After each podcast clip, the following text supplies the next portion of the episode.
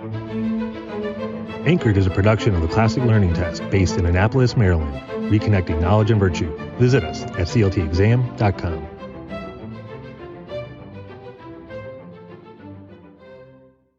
Hello, welcome back to the CLT offices. We're glad you're here. Today, we're excited to have Dr. Joe Rigney, president of Bethlehem College and Seminary. If this is your first time joining us, I'd like to take a little bit of time to explain what Anchored is. This is a program where our CEO, Jeremy Tate, engages in conversations with leading thinkers on topics at the intersection of education and culture.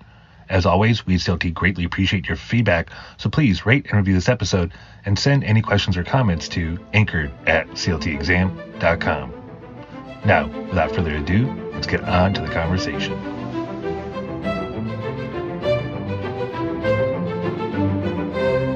Welcome back to Anchored, the official podcast of the Classic Learning Test. Uh, today we have uh, the new president of Bethlehem College and Seminary, uh, Dr. Joe Rigney. Uh, Joe is the author of five books Live Like a Narnian, Christian Discipleship in Lewis's Chronicles, The Things of Earth, Treasuring God by Enjoying His Gifts, Lewis on the Christian Life. Uh, Dr. Rigney, thanks so much for being here today. Uh, it's my pleasure. Thanks for having me. So, Joe, we love to start off uh, first and just congratulate you uh, on your your new position at Bethlehem College and Seminaries. It's, it's a gem of a college uh, with with a clear Christian commitment and a love for the great books. Uh, congrats to you. I'd love to start off though and hear a bit about your own educational background, uh, how you discovered this tradition. I uh, I discovered it like many people after it was after I would have liked to. So um, I'm in the, the, one of those positions of trying to give other people the education I wish I would have had.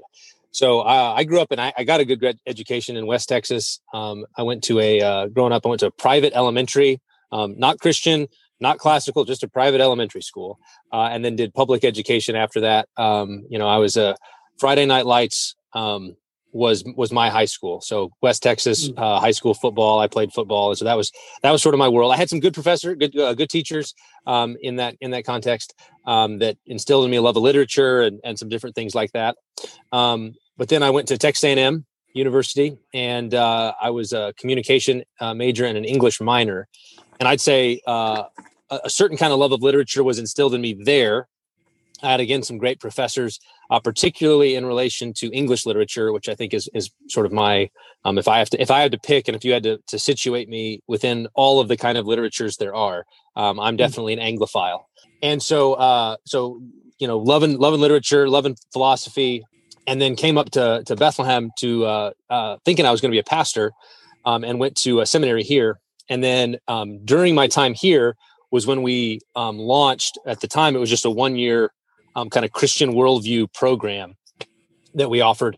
And uh, I was involved kind of at the, the ground level of that. And then over time, that kind of just developed and grew till it became Bethlehem College. We also had a seminary at the time. And so that uh, about 12 years ago now was the, the birth of Bethlehem College and Seminary.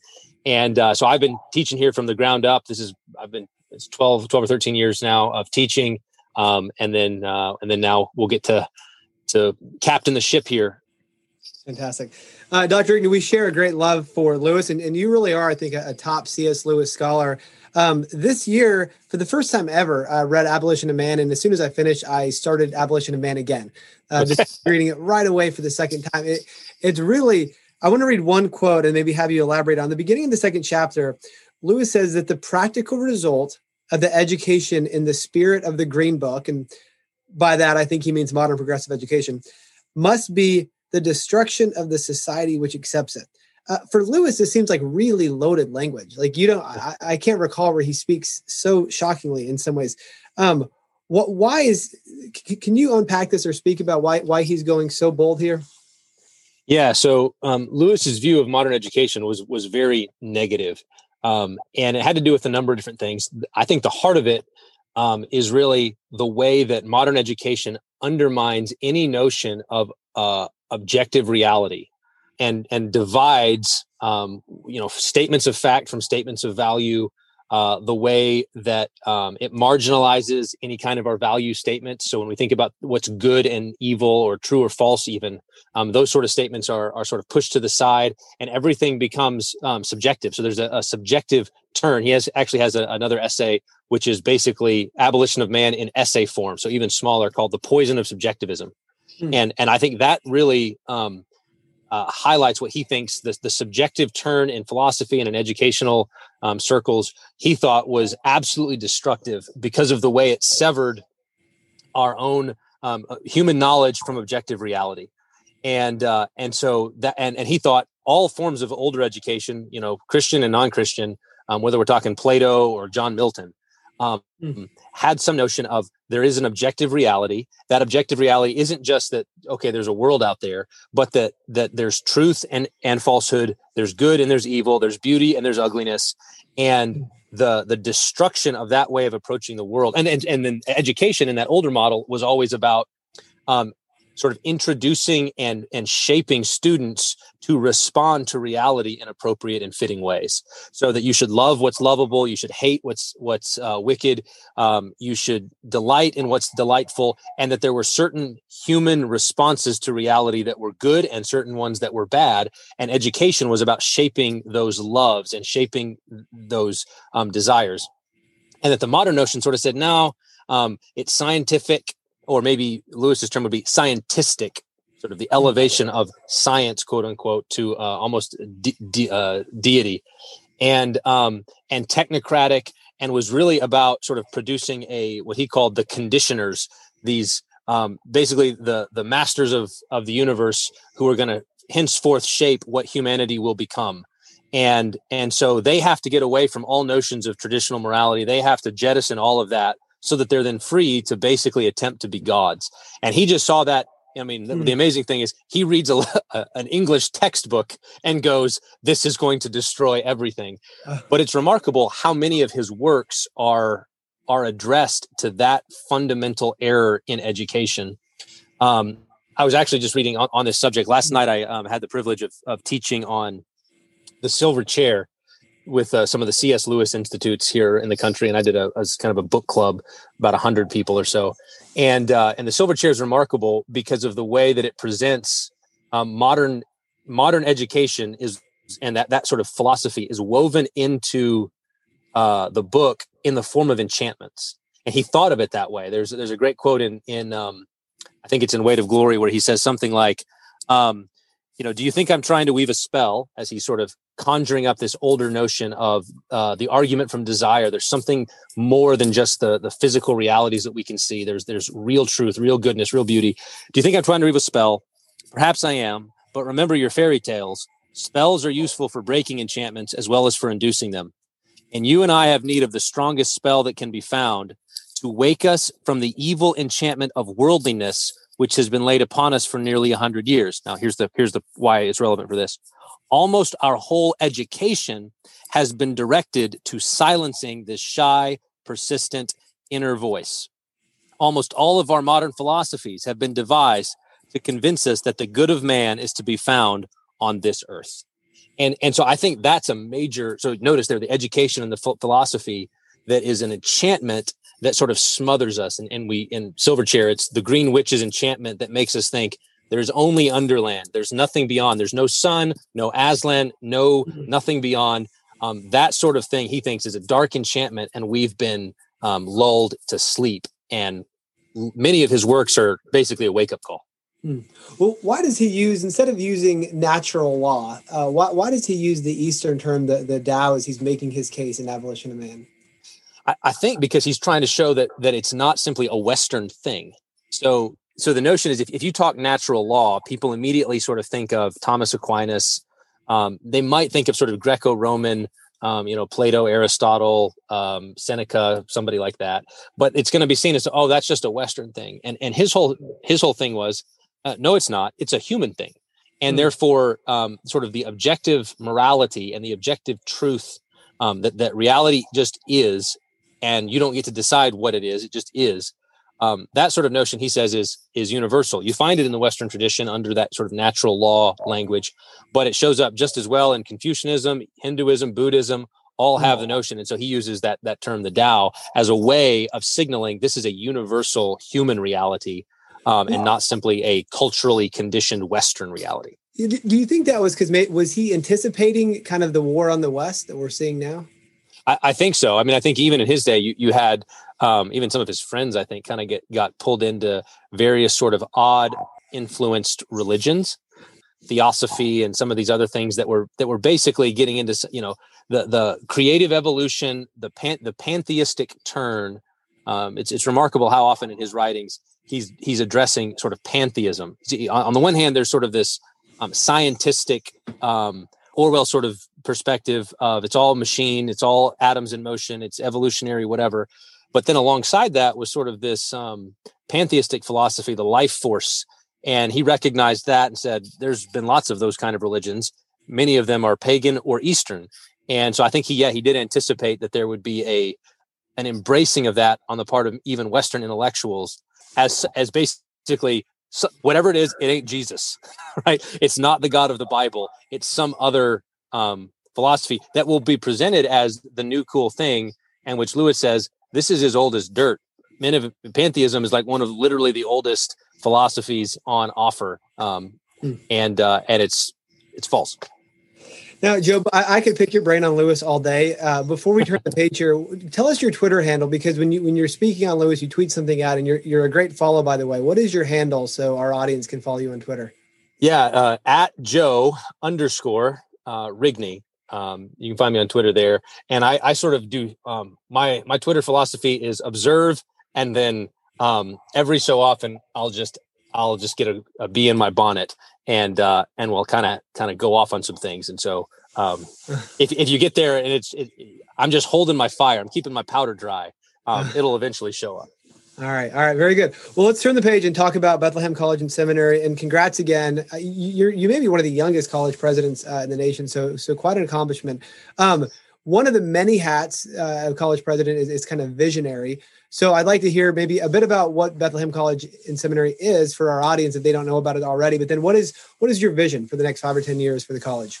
Yeah, that's great. Well, um, we're we're forging some of that right now. Um, as our our lead our uh, um, lead team is is actually this morning had a fantastic meeting where we're we're beginning to dream about what the next four or five years uh, are going to have in store for us at a basic level sort of um, at our college i'll speak specifically to our college we do have a seminary where we you know pastors training pastors in the original languages with a, a, heavy focus on you know the sovereign god sacred book serious joy is kind of one of the ways we talk about our seminary um, at our college uh, we've just gone through a review having been around now for about 12 years. And uh, and the way we'll, we talk about it now what we what we're aiming to do is we want to teach students great books in light of the greatest book for the sake of the great commission. Those three elements the great books in light of the greatest book for the sake of the great commission is the basic substance of what we seek to teach. And so great books is, is sort of an obvious the, the great texts um, of history that have stood the test of time and have spoken to the human condition um, in literature philosophy history what have you. We want to read those texts because we think there's value there both when they're telling the truth and even when they're lying. Even when there's falsehood there's still things that we can learn errors we can avoid. But we want to do that always in light of the greatest book the bible. Um, and so we're robustly Christian all the way down, and even more specifically, um, influenced heavily by our founder and chancellor uh, John Piper, um, and and uh, you know under the banner of Christian hedonism that God is most glorified in us when we are most satisfied in Him. And so there's a, a heavy focus not only on the mind but also on the heart and the affections as we read the Bible. And then there's there's a strong focus for us on the Great Commission, which includes both sort of all vocations, right? Christian witness in every sphere of life, but also has a, a particular focus for us um, in terms of frontier missions where Jesus has not been named. And, and we really do have a heart to see Jesus glorified in places where he's currently not. And so, what that translates into is from a program perspective, is we have a, a core, about a three year core. We call it Omnia, all things coming from uh, uh, Colossians chapter one. Um, in him, all things hold together.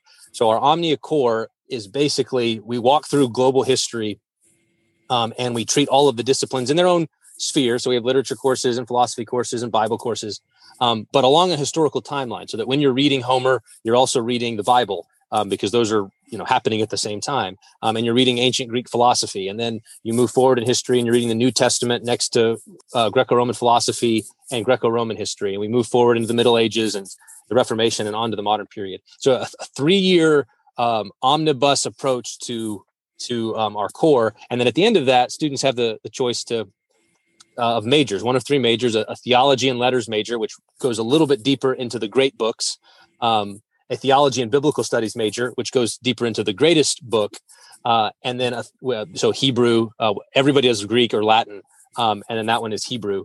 And then and then the Great Commission, we have a theology and global studies, um, which focuses more on anthropology, history of global Christianity, a number of other elements there. To that that for those who feel called to go to the nations, we we want to send them out um, with uh, as, as best equipping as we can. So that's that's sort of the overview of our program, and and our hope is that we produce produce mature students um, who graduate and are ready to witness for Christ. Um, with wisdom and wonder for the rest of their lives, so that there's a, a wisdom they've they've seen a lot, they know a lot. There's a breadth, and there's a wide-eyed Lewis-like um, wonder at the world in which we live, mm. But that is oriented and governed by Jesus as the lodestar. Um, that's that's what we want to produce. And and um, stepping into this role here as president. Um, I still get to teach. Thankfully, that was part of the deal when they said, you know, when I said, "Hey, I'm, I'm willing to do this, but I need the classroom too because I, I love teaching students um, and I love reading great texts with students, and so um, I'll still get to teach. But uh, but I'm thrilled about what Bethlehem College and Seminary is going to be doing here in the next five to ten years. That's fantastic.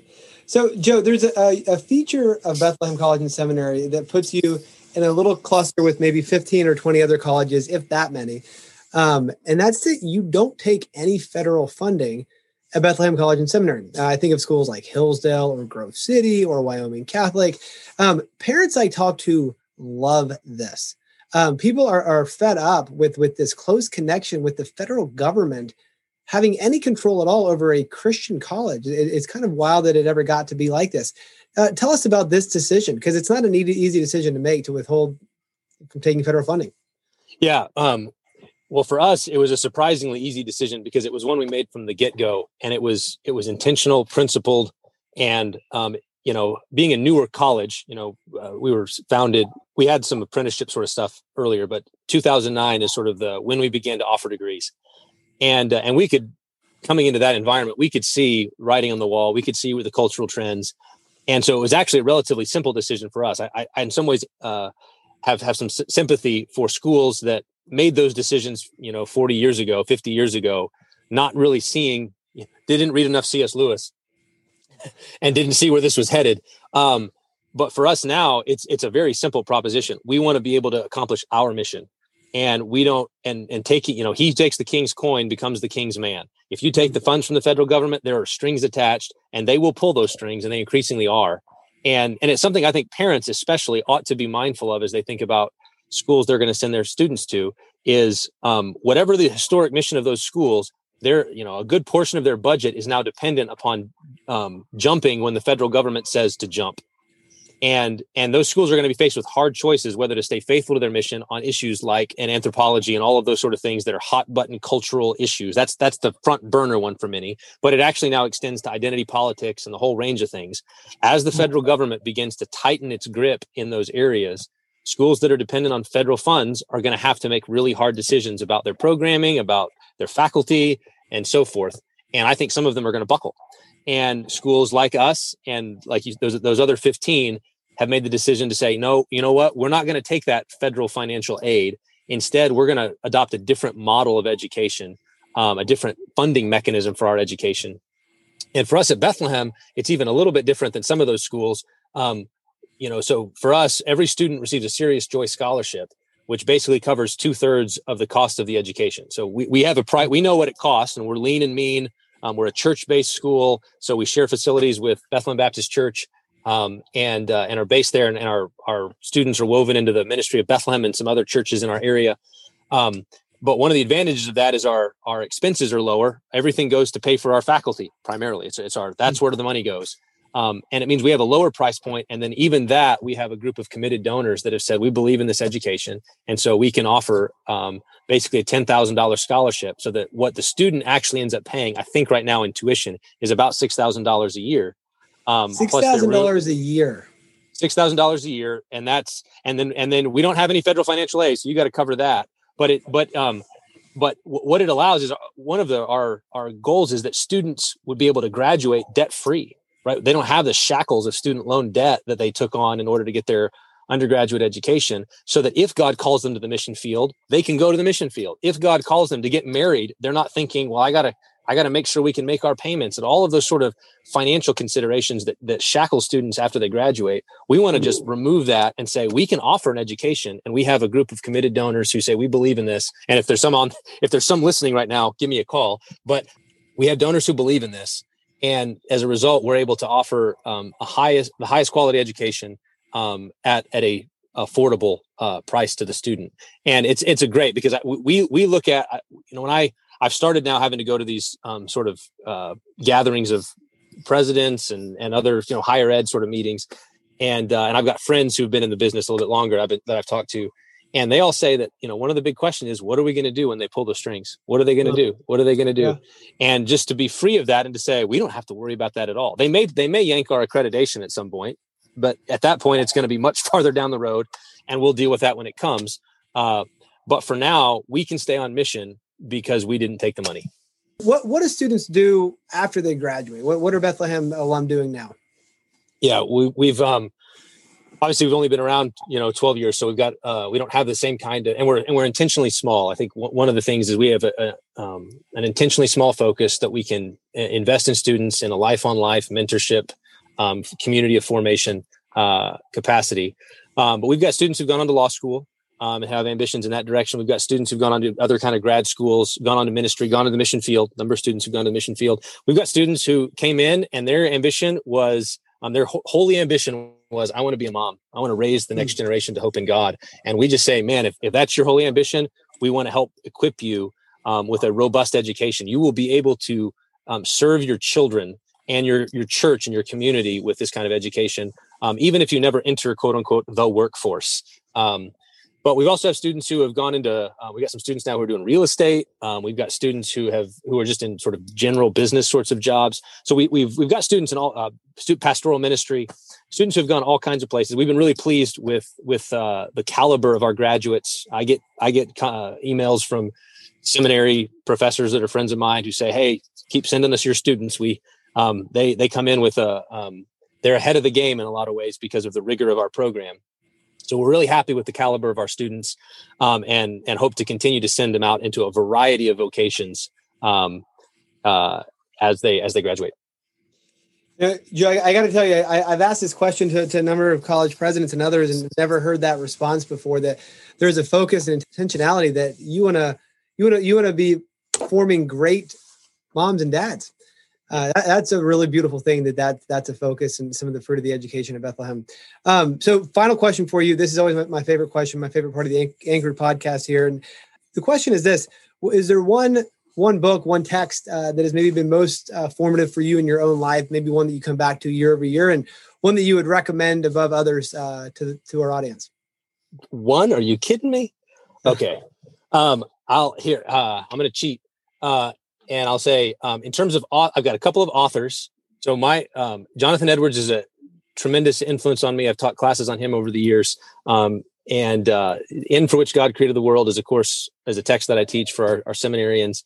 Um, and it's just sort of one of those grounding. Why did God make everything? Why does He do everything? Rigorous philosophical, theological. So I'd I'd point that direction on the theology side. Um, obviously, John Piper's been a tremendous influence on me. So any of his books you could you could chase down.